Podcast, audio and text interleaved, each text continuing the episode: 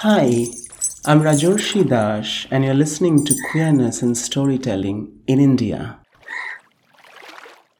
So today I have with me Gourab Ghosh, who teaches literature at the School of Liberal Arts, NMIMS University, Mumbai.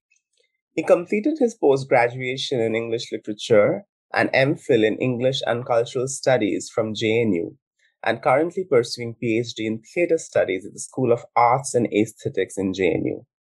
Gourab is a theatre activist and has acted and directed in various plays in Bengali, Hindi, and English. He is the recipient of Fulbright and Charles Wallace India Trust fellowships and performed both in the US and UK during his fellowships. He has a few publications in books, journals, and newspapers to his credit. He's also a queer rights activist and India's first openly gay student to contest a major university election in 2013. Uh, welcome, Gourab. And Thank I was you. thinking that this last part is actually how, you know, the part about your political um, affiliation and you being in JNU is what sort of uh, you know led to your fan following in a way. Like you know people know you as this face the queer uh, rights activist who is also affiliated to sfi so how did this happen? And i ask you this also because from your facebook post it seems that you are actively part of uh, sfi still and uh, not just at the university level but also you know at the public more public like wider level when you are trying to have people um you know uh people sort of i won't say recruit from what i understand but i think having more younger people uh, overall in left um in bengal from what i understand. So is it a kind of a stepping into a more wider political um sort of vote bank politics? Is that what is happening Uh, so I now work with Communist Party of India Marxist CPIM, which is the largest communist party in India. SFI has relieved me because they thought that I should now join some other uh, mass front of the party. So, but I'm still very much active and uh, I work with SFI.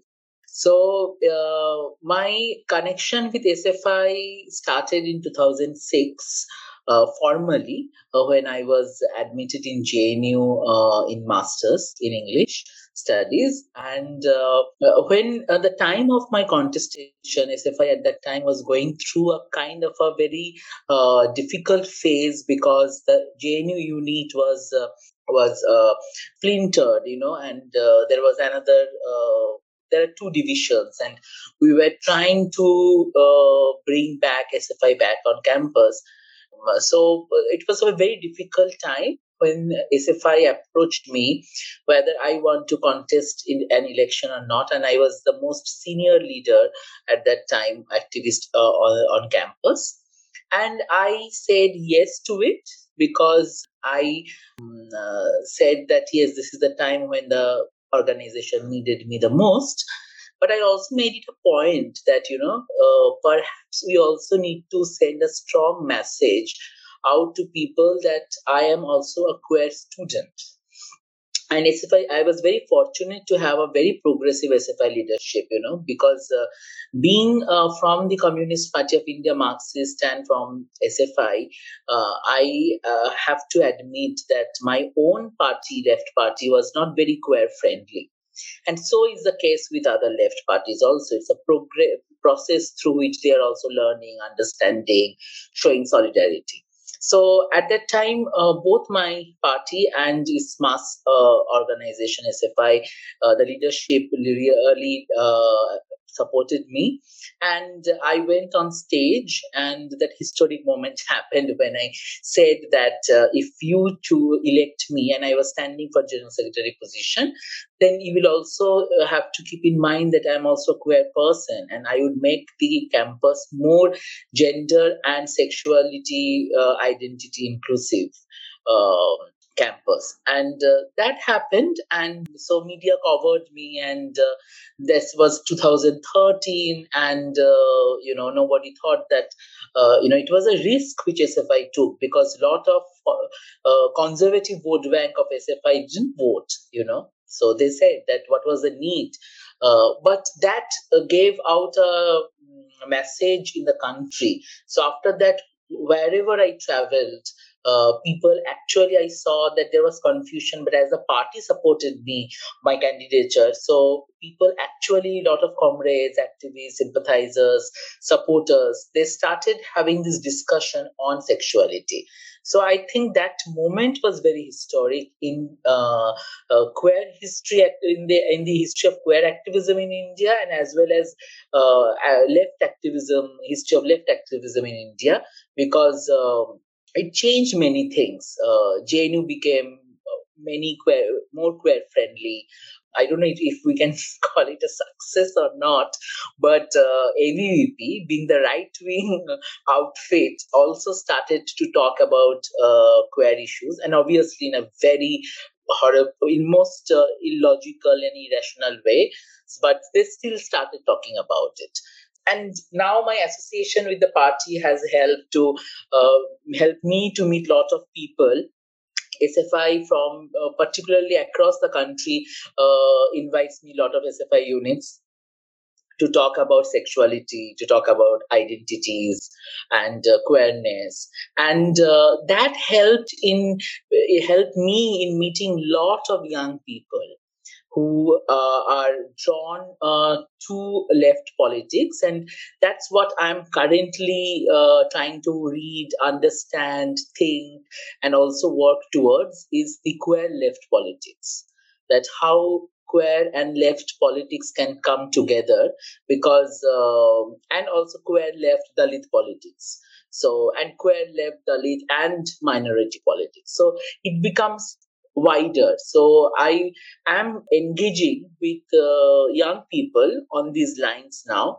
So let's see how it uh, comes up. But a lot of work is going on in Kerala, in Bengal, in Tamil Nadu. So I'm very excited.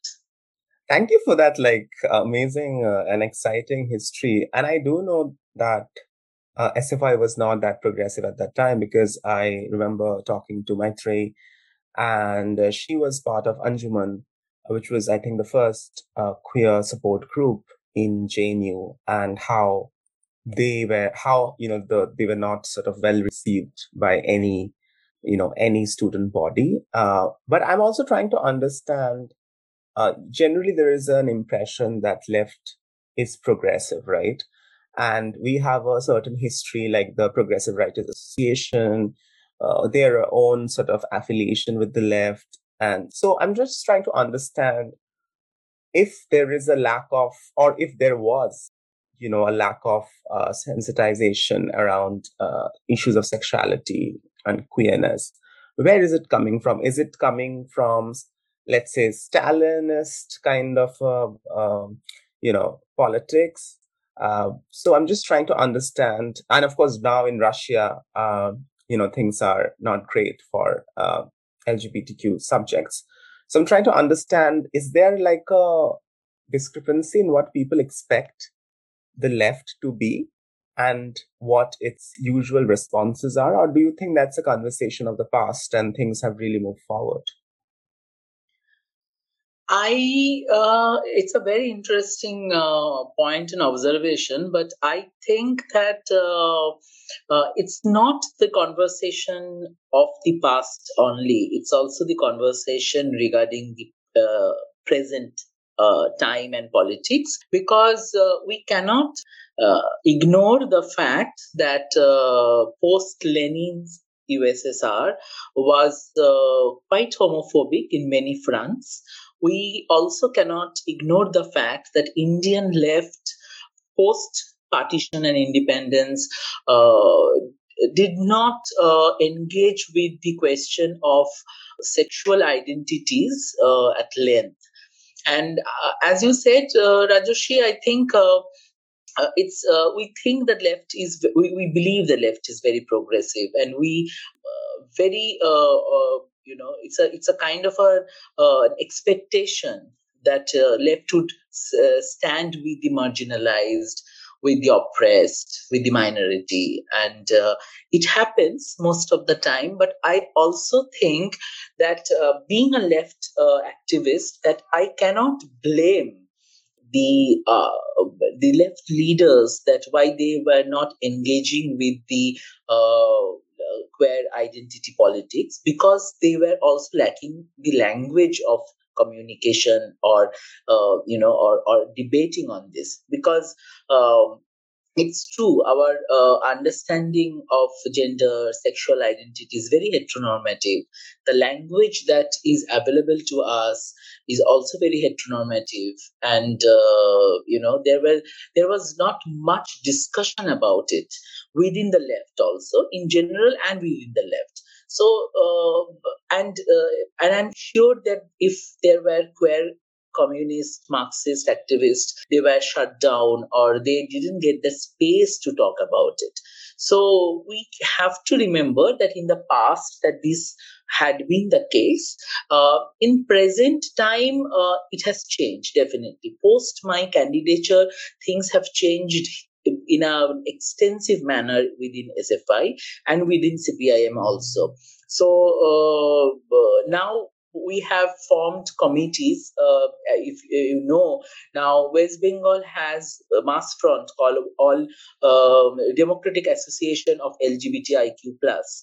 So it's a mass front which is very new and but we are doing more works. Uh, we are particularly doing more works with transgender people and uh, trans men women uh, non-binary in west bengal. And our plan is to expand it across the country. So this is uh, a historic i would say this is this is a historic moment you know uh, keeping in mind the global left the ussr uh, left the Indian left, how they responded to the question of gender and sexual identities in the past. And now, in the last 10 years, 10 to 15 years, how it has changed, particularly in, uh, in, uh, uh the uh, context of Indian left, is remarkable. And that was a historical moment, I would say, when we see mainstream left leaders coming and standing with us when we launched all uh, we, when we launched uh, Democratic Association of LGBTIQ plus.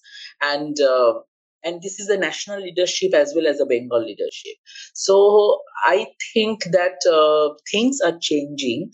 Uh, we have, uh, for the first time, DYFI in Kerala, which is DYFI is again a mass front of youth mass front of CPIM. So uh, DYFI in Kerala uh, included a transgender person in the central in the state committee. So uh, these representations are very important because uh, leadership is looking at us the cadres are looking at us, the activists are looking at us, and our conservative as well as non conservative vote bank also looking at this representation. So the discussion is uh, on and the dialogue is on. And uh, it's very important that we are reaching out to people. And i have told it many times when i was sfi activist that uh, we have to take our activism to rural india our activism uh, is still very much urban centric uh, queer activism. We have to break this and take it to rural india and i'm very happy to see dyfi sfi is actually doing it. Uh, it's a slow process but the process has started. So do you see this kind of uh, mobilization having an impact in uh, vote bank? Like i'm wondering like given the state of the left in Bengal, like it's not strong. It hasn't been that strong ever since uh, the uh, like the beginning of the Mamta era, if I may say so. Uh, but I think it's, it's it's kind of weaker than it was before, also because of the rise of BJP in Bengal. So, do you see that mobilization having an impact on vote banks? So, I'm I'm trying to think about what is the state of the political, and when I say political, I mean party political you know uh, state of the LGBTQI uh, uh, people? Uh, are they being considered as vote bank, or is that not something that, at least in your vision, uh, you see that happening? Uh, so I have two answers to it. So one is that CPIM does not support minority groups or marginalized groups to win an election. Even if we lose, we will keep our standing with the marginalized oppressed.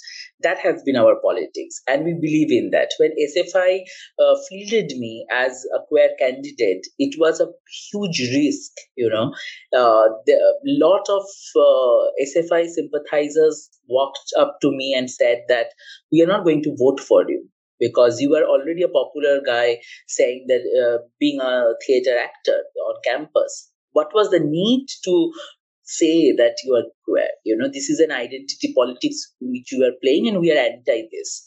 So we'll not vote. So, but that didn't stop SFI from building me as an openly queer person. One, and second is. Uh, uh, as we keep on saying that even if we lose we will stand and that's that is the you know uniqueness of uh, i think cpim that you know even if you lose knowing that you are siding with uh, the right cause against the majority population uh, you will lose it. Still you will be with the right cause. Second one i think that um, we are mobilizing it. It's sad that in india uh, lgbt community is not looked as a potential vote bank. It is very scattered. I think once it is recognized as a potential vote bank, then the political parties would show more interest. Right now, uh, the queer uh, sections, you know, citizens are not mobilized. They're not together. They have not formed a body, and that's what brings us to this question that whether India has a queer rights movement or not. I think uh, if you have a political movement, there is a scope for mobilization, and then there is a scope for creating a vote bank with demands, and you can negotiate. In India, queer activism has stayed as as activism, but not as a movement. And, uh, uh, and and so there is no vote bank as such. So in Bengal, the left is rising, I would say, because particularly keeping in mind what is happening right now with the present government led by Trinamool Congress. So, uh, but it is also interesting to see that how, what kind of questions left is engaging with in Bengal. left is engaging with the question of uh, tribals, Adivasis, uh, with the sexual minorities, with uh, women que- uh, questions. So these are the questions left is engaging with, which left uh, any left party should do, uh, you know, engage with and uh, do engage with, and uh, particularly talk about economics and economy and workers' rights and all this. So CPM is also doing it, but I won't say that there is a vote bank, queer vote bank. It has not. Uh, we are. Uh, we have still not been able to make it into a uh, vote bank. We are trying to do it. We are trying to have subgroups in trade unions. We are trying to have uh, mass front like uh, Democratic Association of LGBTIQ plus we are trying to have a, a, conversation with women's group which have been a part of the left queer politics for a long long time but we are doing it quite militantly now. So we are trying to push and promote our objectives our demands and how left queer politics can be uh, strengthened. But uh, till now i don't think there is a vote queer vote. Mm-hmm.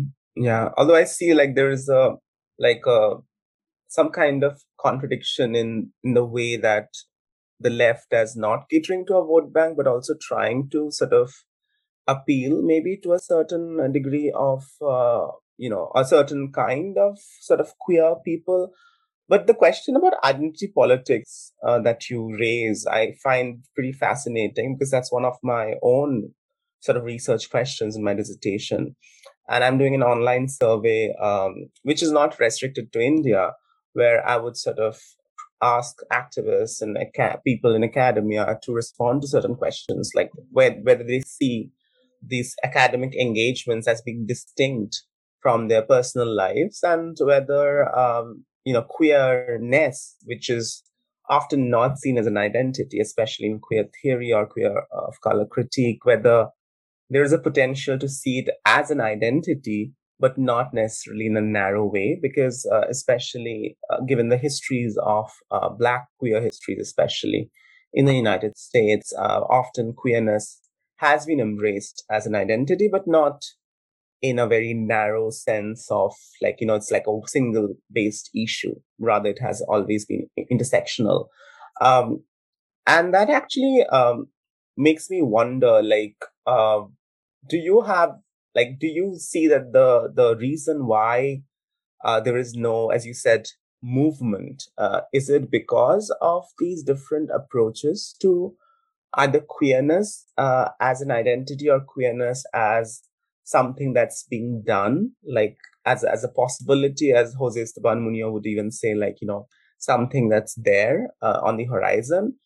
Or do you see it more in terms of uh, like a region based thing like you were saying like it's still more urban based even though some of the histories are not that urban based uh, i'm thinking of some of these uh, um, documentation of lesbian suicides in the 80s or lesbian marriages in the 80s and i know that a lot of people have also written about that done their research. I believe priyam uh, from jnu priyam hmm. ghosh mm did her research on that as well.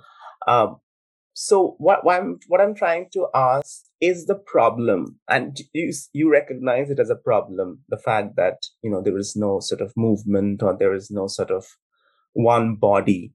Uh, but do you is there a way to see this as maybe like the diversity of uh, of uh, queer politics, especially given the trend that we see among many gay groups in particular to appeal to the right wing government?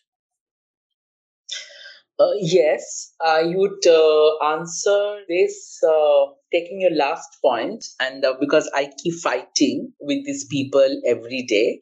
Uh, so, particularly from the state of Maharashtra, uh, where I'm located right now. So, there are groups like Proud Brahmin Gay Boys on Facebook and and and and uh, and there are a lot of queer uh, groups support group or mostly queer leisurely leisurely groups you know uh, are formed where a lot of right wing uh, promotions are there. So in a group when i say i'm from jnu if i introduce myself there is immediately four or five right wing queer men who'd come and say you are anti-national and why are you here in this group? And you know and they would just attack me.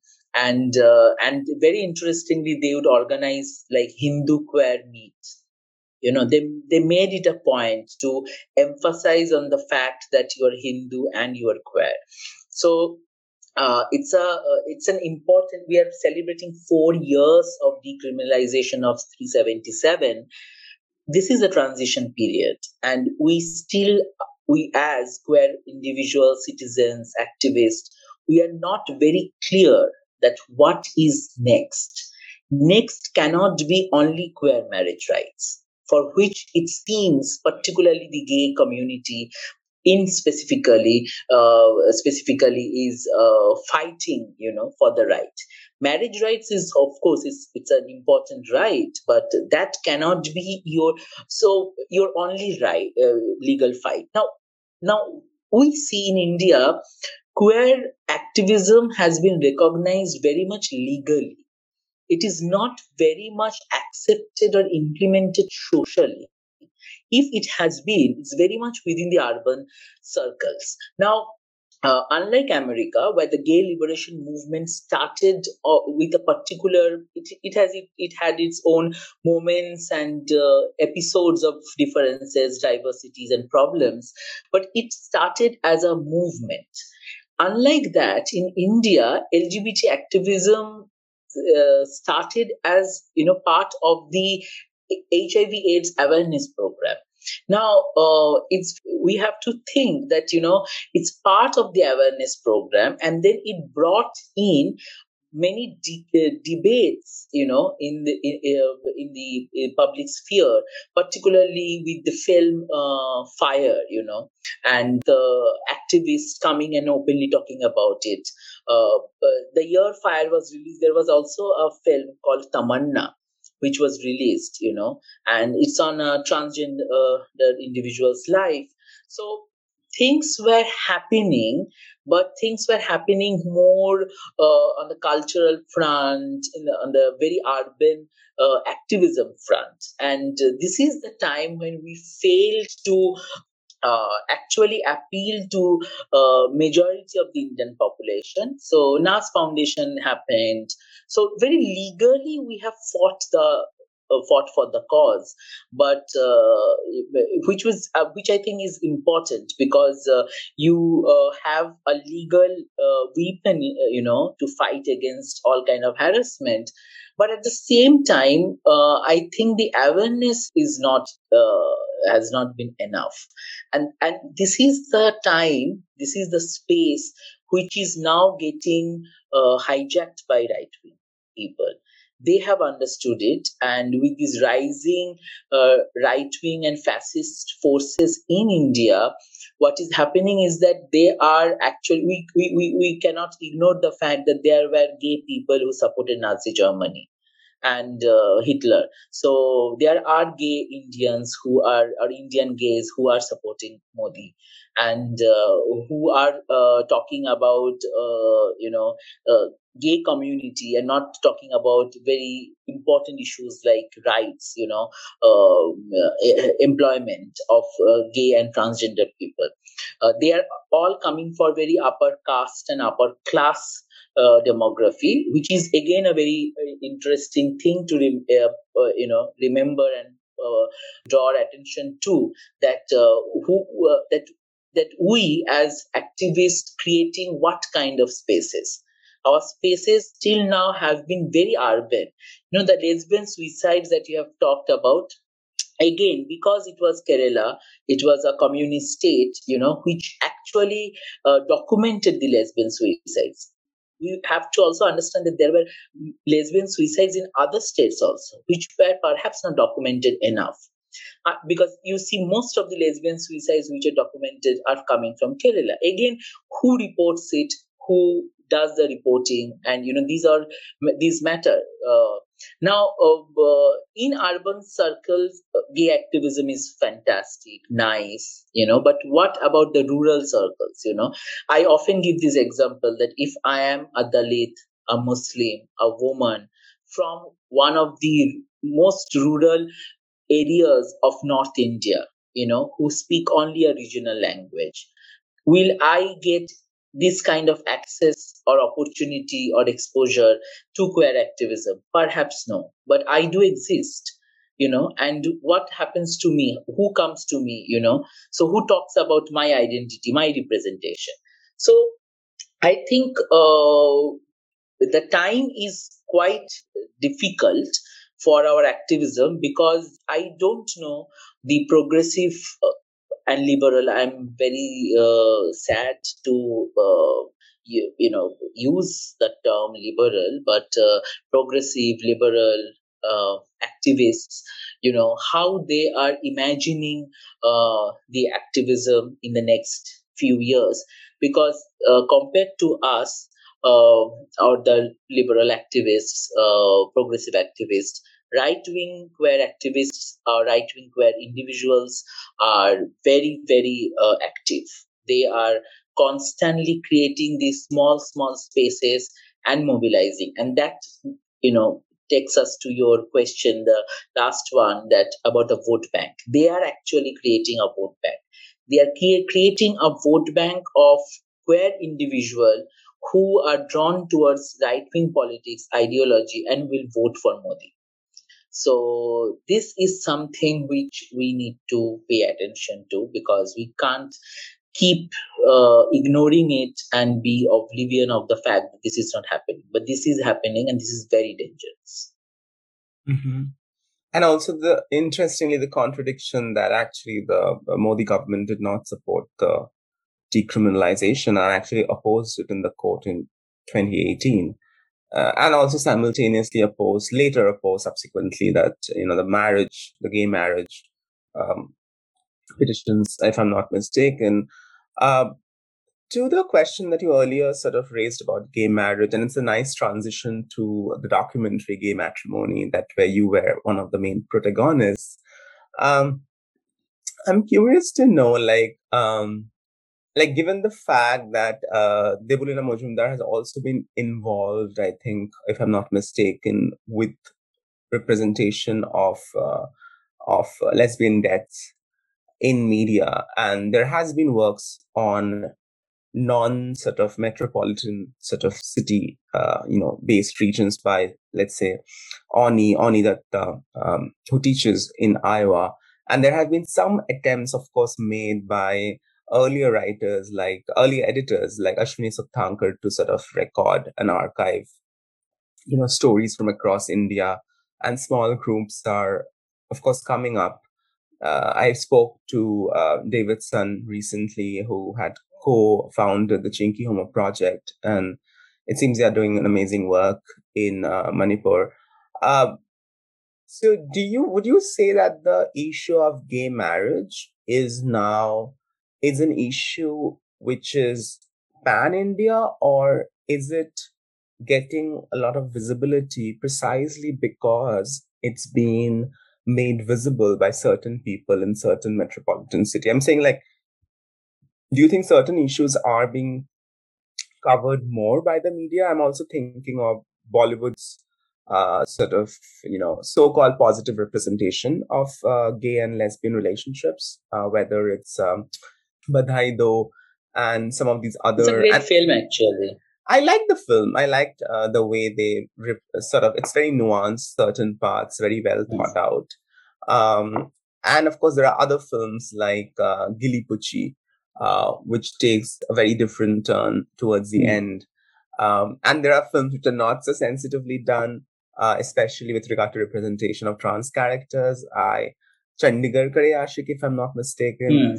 So, do you think like the fact that we all are discussing gay marriage, like even though we may not agree with it or disagree with it, or you we may agree with it with some, you know, footnotes, do you think that itself is becoming an issue because of the coverage of uh, certain sections of the media, or do you think it's um it's actually an issue that people are interested in beyond certain states and beyond certain castes?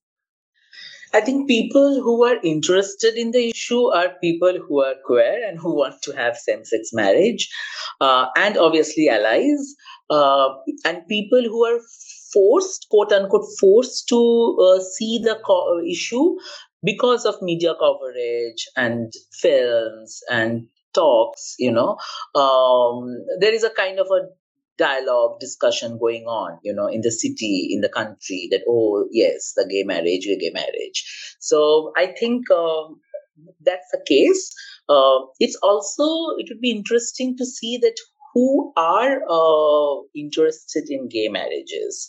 Uh, marriage uh, uh, you know event management uh, companies because it is just like replacing heteronormative marriage with homonormative marriage so, you know, it's the same big fat Indian wedding. It's just two grooms.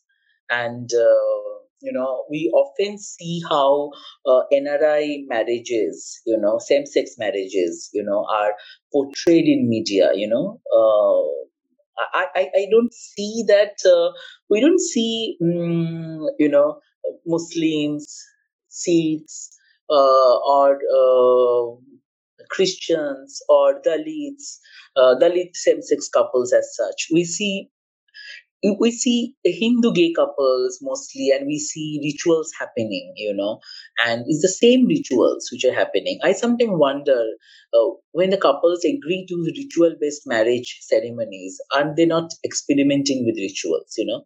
Because some heteronormative rituals they could just do away with or just turn it into very queer friendly, queer oriented rituals. So, but anyway, uh, marriage right is important. It should not have uh, it should not be like that only civil partnership for same-sex people and marriage for uh, you know marriage as an institution is uh, uh, is a problem. And uh, once we get the marriage right, we should fight for uh, the abolition of marriage as an institution and uh, for both heterosexual and homosexual marriages, uh, partnerships. So, uh, but I think uh, in India, the question is now legally getting fought.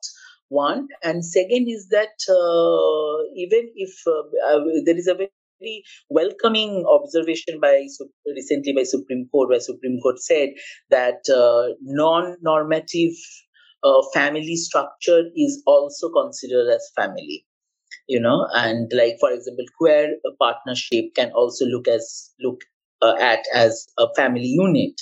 So these are very welcoming address um, welcoming observation welcoming statements and uh, uh, but we we have to see that uh, uh, if we get let's say let's imagine we get gay rights marriage, uh, gay marriage rights uh, in India. Uh, what is then after? What comes after that? After that comes adoption rights, surrogacy rights. We know the erstwhile Minister Sushma Swaraj from BJP passed surrogacy laws which don't allow uh, gay couples to for surrogacy or uh, for adoption also it's very difficult in india so uh, these issues need to be also addressed, talked, debated, and questioned not only in the court but also outside the court. And as I'm saying, that whatever we do, we clinch our uh, issues legally, but we don't clinch them socially enough. So I think the social awareness is very slow. We have to understand it's a vast country, very complex country with its caste system, with so many religions, so many languages. So, uh, and that's why we need a movement. And as a left activist, I think the movement has to be left queer you know uh, i think the left movement and the queer uh, left party and the queer organizations should come together and form a left queer movement and I think that would uh, give more visibility to queerness in India. People would talk about it. And when I say people, I mean ordinary rural Indians, not urban Indians only. So I think that would be interesting to see how they uh, look at queerness. We have a lot of terms in India to address queerness. So it's not like that in Indian rural rural India is not aware of it. They are aware of it. They just don't want to talk about it. The point is that let them talk about it. Let them come with their views.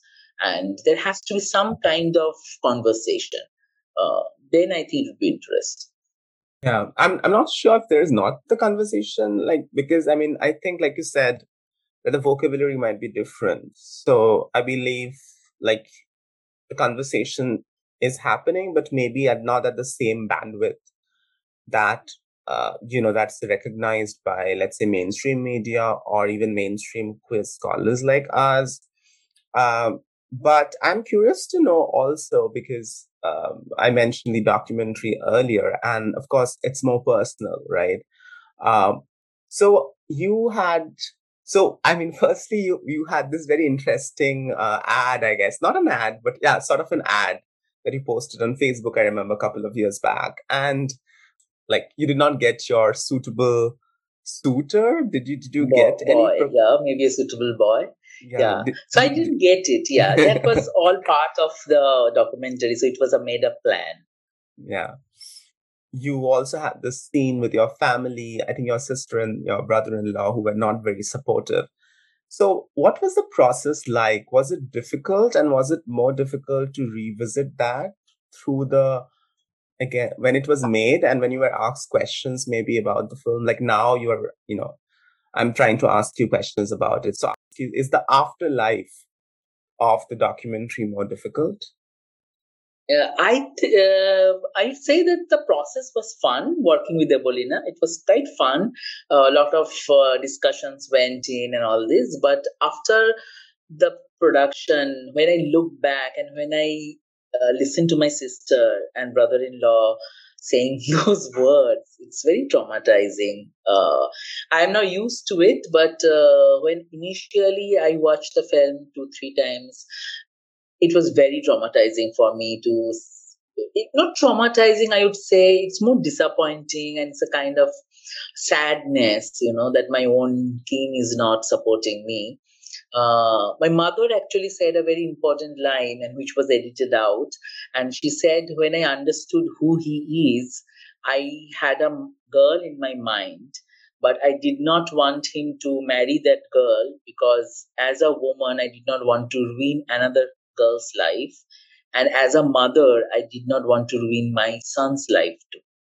So I was very happy that she put the woman first and then the mother. Mm-hmm. You know, and uh, so. So why was it edited so, out? It seems like an important line. I don't know, but maybe a lot of things were edited out. I said a lot of things are against Modi. Everything was edited out. I think um, so. So uh, so it's it's director's discretion, maybe also censorship or something. I don't know. Maybe edit, they found that it's not fitting into it. So, but I remember my mother saying this thing to, uh, in her interview. So the afterlife was uh, nice. The film, the I uh, we have shown the film a couple of times in the last few months, and the response is brilliant. And uh, I I have been told by so many people that when is the second version coming, because everybody wants to see the second version. So I told the Debalina that you know we should try to do a second, a sequel or something of Gay India Matrimony. So yes, so that is Mm. I'm also wondering, did it uh, bother you that these the film was entirely based in city, like you know, mostly upper caste people gatherings, like, and I don't. There is a conversation that happened with I think one of the Jadavpur University professor mm. about intercaste uh, mm. marriages. But uh, was that a concern that you all raised, or did Debalina discuss it with you? uh, Debalina, Shayan, and uh, Orchi and me, you know, four of us are all city people. So I think uh, for us, uh, the easiest way was to communicate with city people to navigate within the city and not going to the rural areas, though we go to suburbs for Orchi's sister's marriage and my best friend's marriage, Sharmishta's marriage, into the suburbs. But we really didn't engage with people there so much. And I think Debalina's main concern was to see how the system or how the mainstream marriage uh, mechanism actually work, you know. So because, uh, for example, the marriage bureau office, the matrimonial ad office, you know, so they were all city uh, located in the city. So it was uh, interesting to see that how they would, uh, uh, you know, interact with us. So I think that was the part of the process. Yeah, I, I noticed though, and I don't know if I'll I'll uh, get a chance to interview Debalina, uh, and I might reach out to her soon. Uh, but I noticed that there was a lot of focus on your and Shayon's uh, family, but not on Debalina's family. So are these choices? So I'm what I'm trying to understand, like you mentioned, the editorial choices. So was it the choice of the editor, the director only, or did you? I think others? no. I think it was Debalina's choice, the director's choice. Mm-hmm. Yeah, I think maybe mm-hmm. our families were uh, uh, our families agreed to talk, and maybe she okay. didn't talk to her ailing parents. So yeah. Oh yeah, that's another important concern, yes. I suppose. Health. And as I understand, this film was started in 2014 and was released uh, in 20, if I'm not uh, mistaken. 19, 19, 19, I think, 2019. So, so it took a, almost five years to make the film. Wow. Wow. And in between, so many things happened, like 2018. So happened. So did it change your, uh, like how you were looking at the film uh, now, given so much discussions around gay marriage? I think the debates uh, that the film talks about are very pertinent in today's time also, that about same-sex marriage. So I think nothing has changed so much, but I think the film keeps uh, ringing the right bell about same-sex marriage. So yes, I think uh, maybe in Iowa you should screen the film because yeah. I, I That would be lovely. And actually, what, what I liked about the film was also those gatherings. I think those were gatherings by of Sappho members, if I'm not mistaken. And yeah. there were these weird tensions also. Uh, not weird, yes. but tensions. tensions. And tensions around intimacy, um, which I found really exciting. And actually, those were the things I was really curious to, you know, know more about. Um, what what do you do with those moments and uh, you know companionship or romantic expectations that don't get fulfilled? Do you stay with that? Is there a queer way of dealing with it? In fact this is a question which i asked ashwini sukthankar um, you know in my last interview. Um, and i'm wondering do you also navigate that in a way? Like you are from academia and in your case clearly the politics is sort of associated with the personal life. There is, if I'm not mistaken, there isn't much distinction as to how you do, uh, you know, how you are in academia and how you are as a person outside academia. So, are these tricky negotiations that happen, like uh, past companions or present companions and dating life? Okay, so I'll quickly uh, answered it because uh, my uh, battery is low and it will just go off any moment.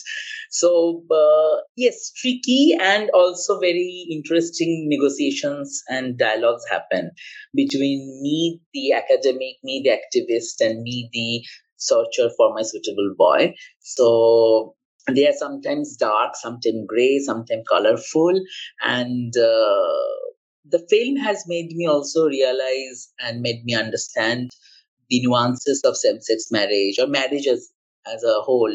And uh, i do uh, look at my past life my uh, you know uh, my i was um, going through a bad breakup when my sfi candidature happened that same year. And that same year uh, you know supreme court decriminalized homosexuality uh, so so I look back at that time, and uh, the film started shooting. Uh, you know, the next year. So so I look back at all these memories, and I also look back at me how I have evolved as a gay person. So with my politics, with my individual expectations, desires. So with me navigating in gay dating apps and constantly looking at how uh, sexual desire is casteist or you know is is the, or desire is very caste based also. Very uh, weird things you know. So i'm slowly learning also all these things. So yes. Okay. So i mean I mean, given that fact that you were in Mumbai, which is such a like I'm told, I've never been to Mumbai by the way, uh, happening city, and I plan to visit Mumbai later this year. Uh, so, is there something happening in Mumbai? Like all you were you are surrounded with all these right wing people. Are there any hot right wing guys that you have met? Uh, no, I avoid meeting uh, right wing guys, especially post 2014 when Modi became our prime minister, and um, I really don't date uh, right wing. Uh, like I don't even hook up with them. So it's interesting to see how the lesbian and trans uh, scene in uh, Bombay is uh, evolving because uh, it's nice to see uh, the city, uh, you know, the queer circles in the city promoting and embracing trans people. So that's very interesting. the lesbian circle is quite politicized uh, quite fun uh, as far as I have uh, navigated and understood. The gay circle is very it's all about hookup and it's all about just hookup. It's all about just hookup. And uh, and if I say any progressive thing ever, uh, there will be people, oh, you're from JNU, you only talk about all this. Why all these things? You know, why do you talk about feminism? You know, feminism is nothing but hatred towards men. So I said, you know, you coming from a gay person, all this thing is very, very uh, disappointing. So yeah, that happens. I, I won't mind the hooking up conversation. Maybe you can host me and take me to all these. you know, it's, I think it's just talking to the world. You know that it's really doesn't go anywhere. Yeah, but on a serious note, of course, um, uh, Mumbai has had a much more, um, and Maharashtra at large has had a much more radical history with regard to Dalit politics, feminist politics. Um, Labia, Labia, I, yeah, Labia is, I think, still there. Um, and of course, when it comes to uh, trans politics, it has been a it's been a huge movement, and despite the you know, despite the obvious differences, uh, political differences that's there across trans groups and communities, uh, there has still been a movement, um, whether it's in Maharashtra, whether it's in uh, Telangana, um, Hyderabad, uh, Hyderabad, Telangana region, or um, even you know when it comes to different kinds of trans politics um, in Manipur and other parts of the Northeast. Uh, which also brings me to my last question. How how are you navigating your life as a teacher? And do you are you still invested in theater? Um, invested in theater uh, not so much because i'm still struggling to finish my phd and this academic job but i have started watching a lot of plays uh, in prithvi theater because my university is very close to prithvi theater I also, in the process of forming a theater, uh, the club is inactive, but I'm uh, uh activating the club and uh, planning to do like I have. A, I'm teaching a course in modern European drama, and I have asked uh, my students that instead of writing a term paper, you can just perform a piece and write a note on that process. So, so one of the students agreed to do a performance, so I'll be helping her out in that. So excited in that. So to do that process, entire process, um, and uh, as uh, what what are the other question that you asked about uh, my teaching, right? Yeah, yeah. So teaching is going on. It's fun. Uh, my colleagues are nice to me.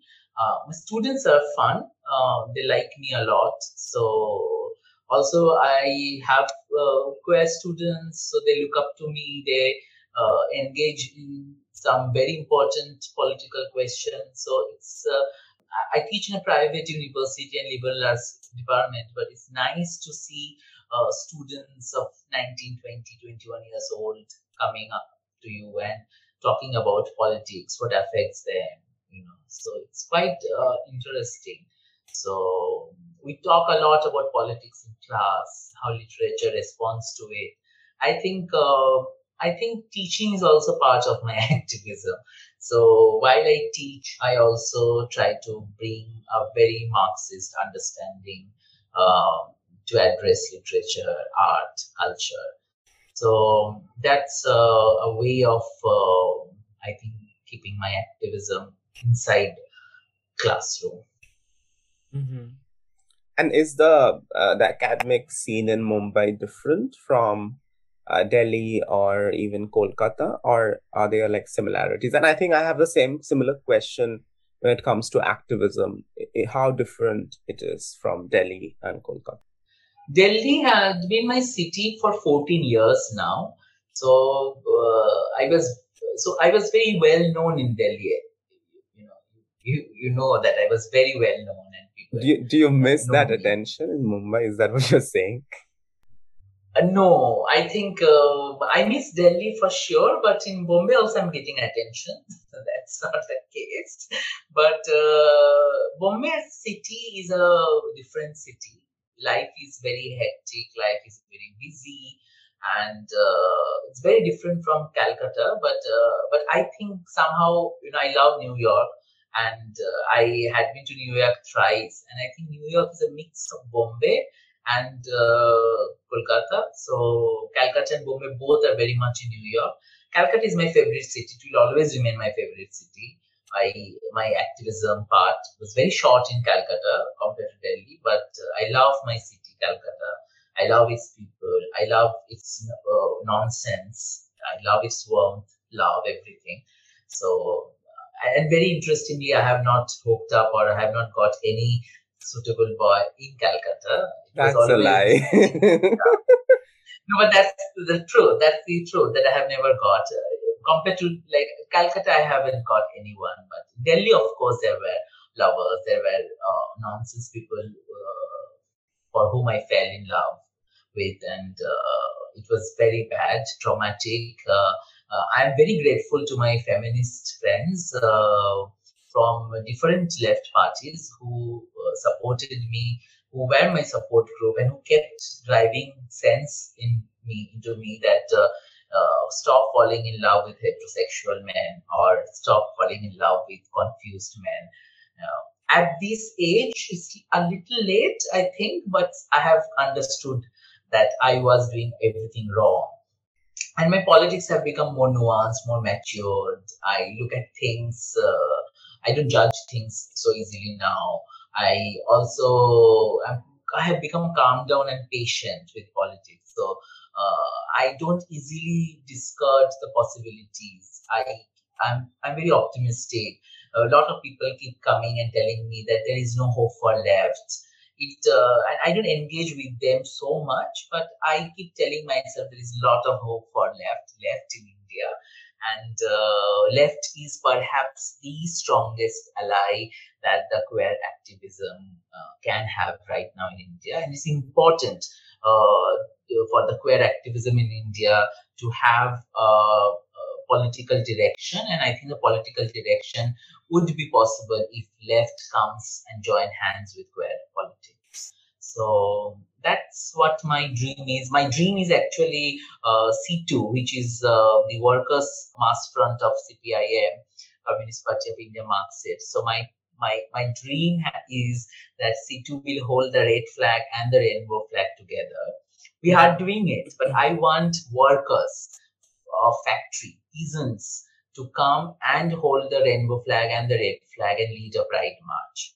I think that day I will cry. I'll definitely cry that day in, because it will be such a happy day for me. Mm-hmm. I don't know whether whether uh, left is the solution, but I believe that left has a lot to gain by its proximity to queerness and uh, sort of revive itself and reimagine itself. Um, uh, and I, I don't know if that's left is the future of queerness. And I'm sure a lot of people from a lot of Dalit activists, Bahujan activists would not agree. Uh, but maybe, maybe some will. Uh, but I do, um, I do believe that there's a lot of scope in sort of coalition building. And that's also true for teachers movements. And this is something which i kept telling people when i would go for duta which is the delhi uh, university teachers association protests. Uh, they, they had this one slogan um, uh, it's very i don't know if it's a marxist slogan but it's uh, it's so common. hum apna adhikar mangte nahi kisi se bheek mangte and i was like what the what the fish you know?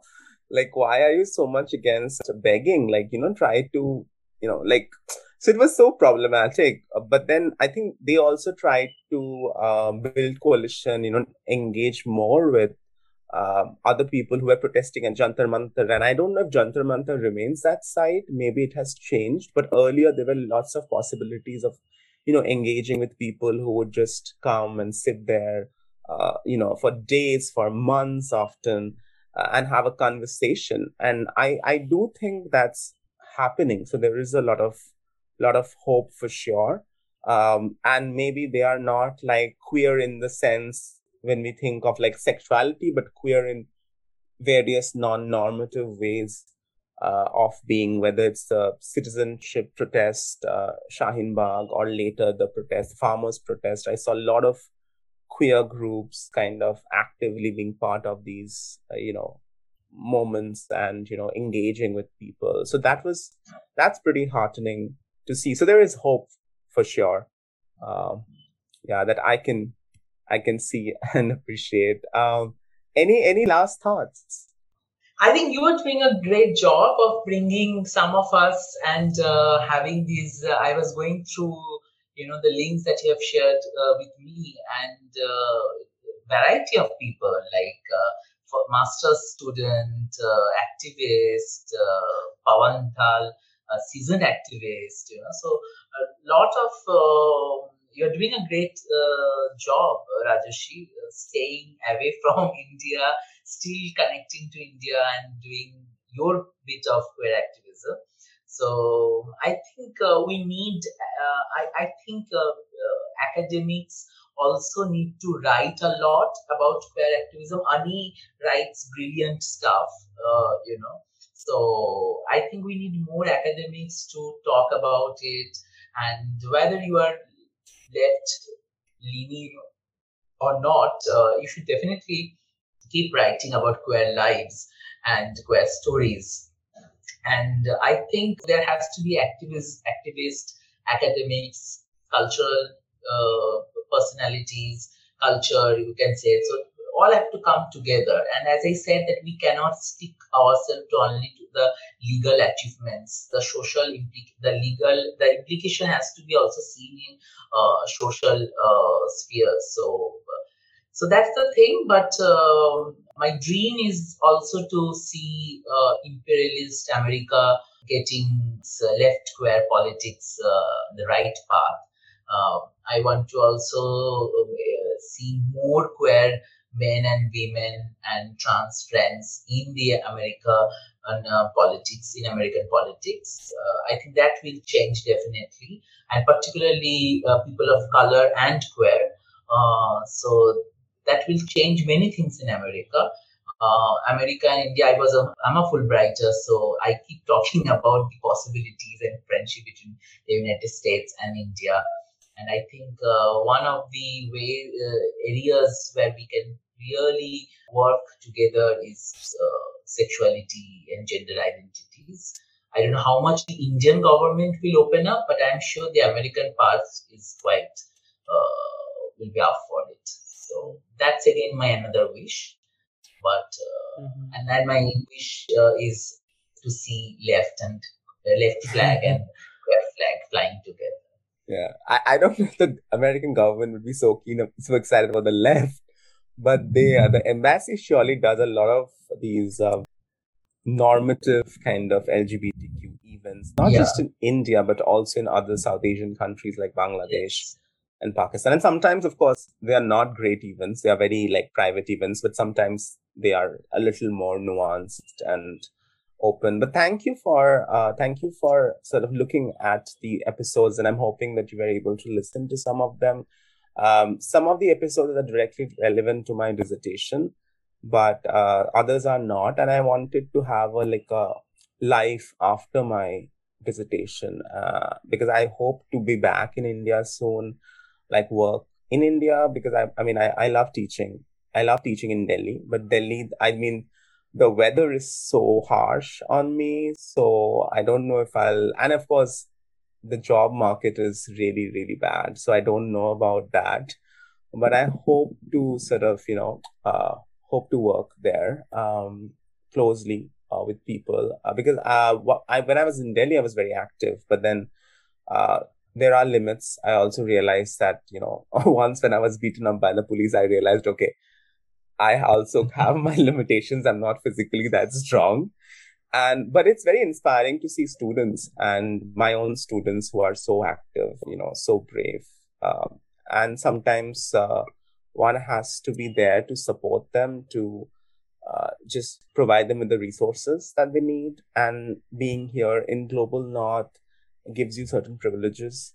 Uh, although i still don't have money for this podcast uh, but i i try to sort of you know use some of my savings if someone, um, you know, and I offer, do try and offer remuneration in case someone doesn't have a job or like, you know, but that's not something which is like a long term, you know. So I'm also wondering what could be long term ways of, you know, engaging with people, communities, and what are the ethical challenges? Should I also engage with those right wing uh, people that you run into? Um, or some people who are soft right wing you know what i mean like people also in academia so what are the limits of engagement uh, is something that i'm still thinking about and hopefully you will yeah. see an interview that won't, you won't like you know maybe i'll interview someone talking about the what, what is it called the hindu queer alliance or or talking yes. about yeah. some kind of uh, trans hindutva politics uh, you know,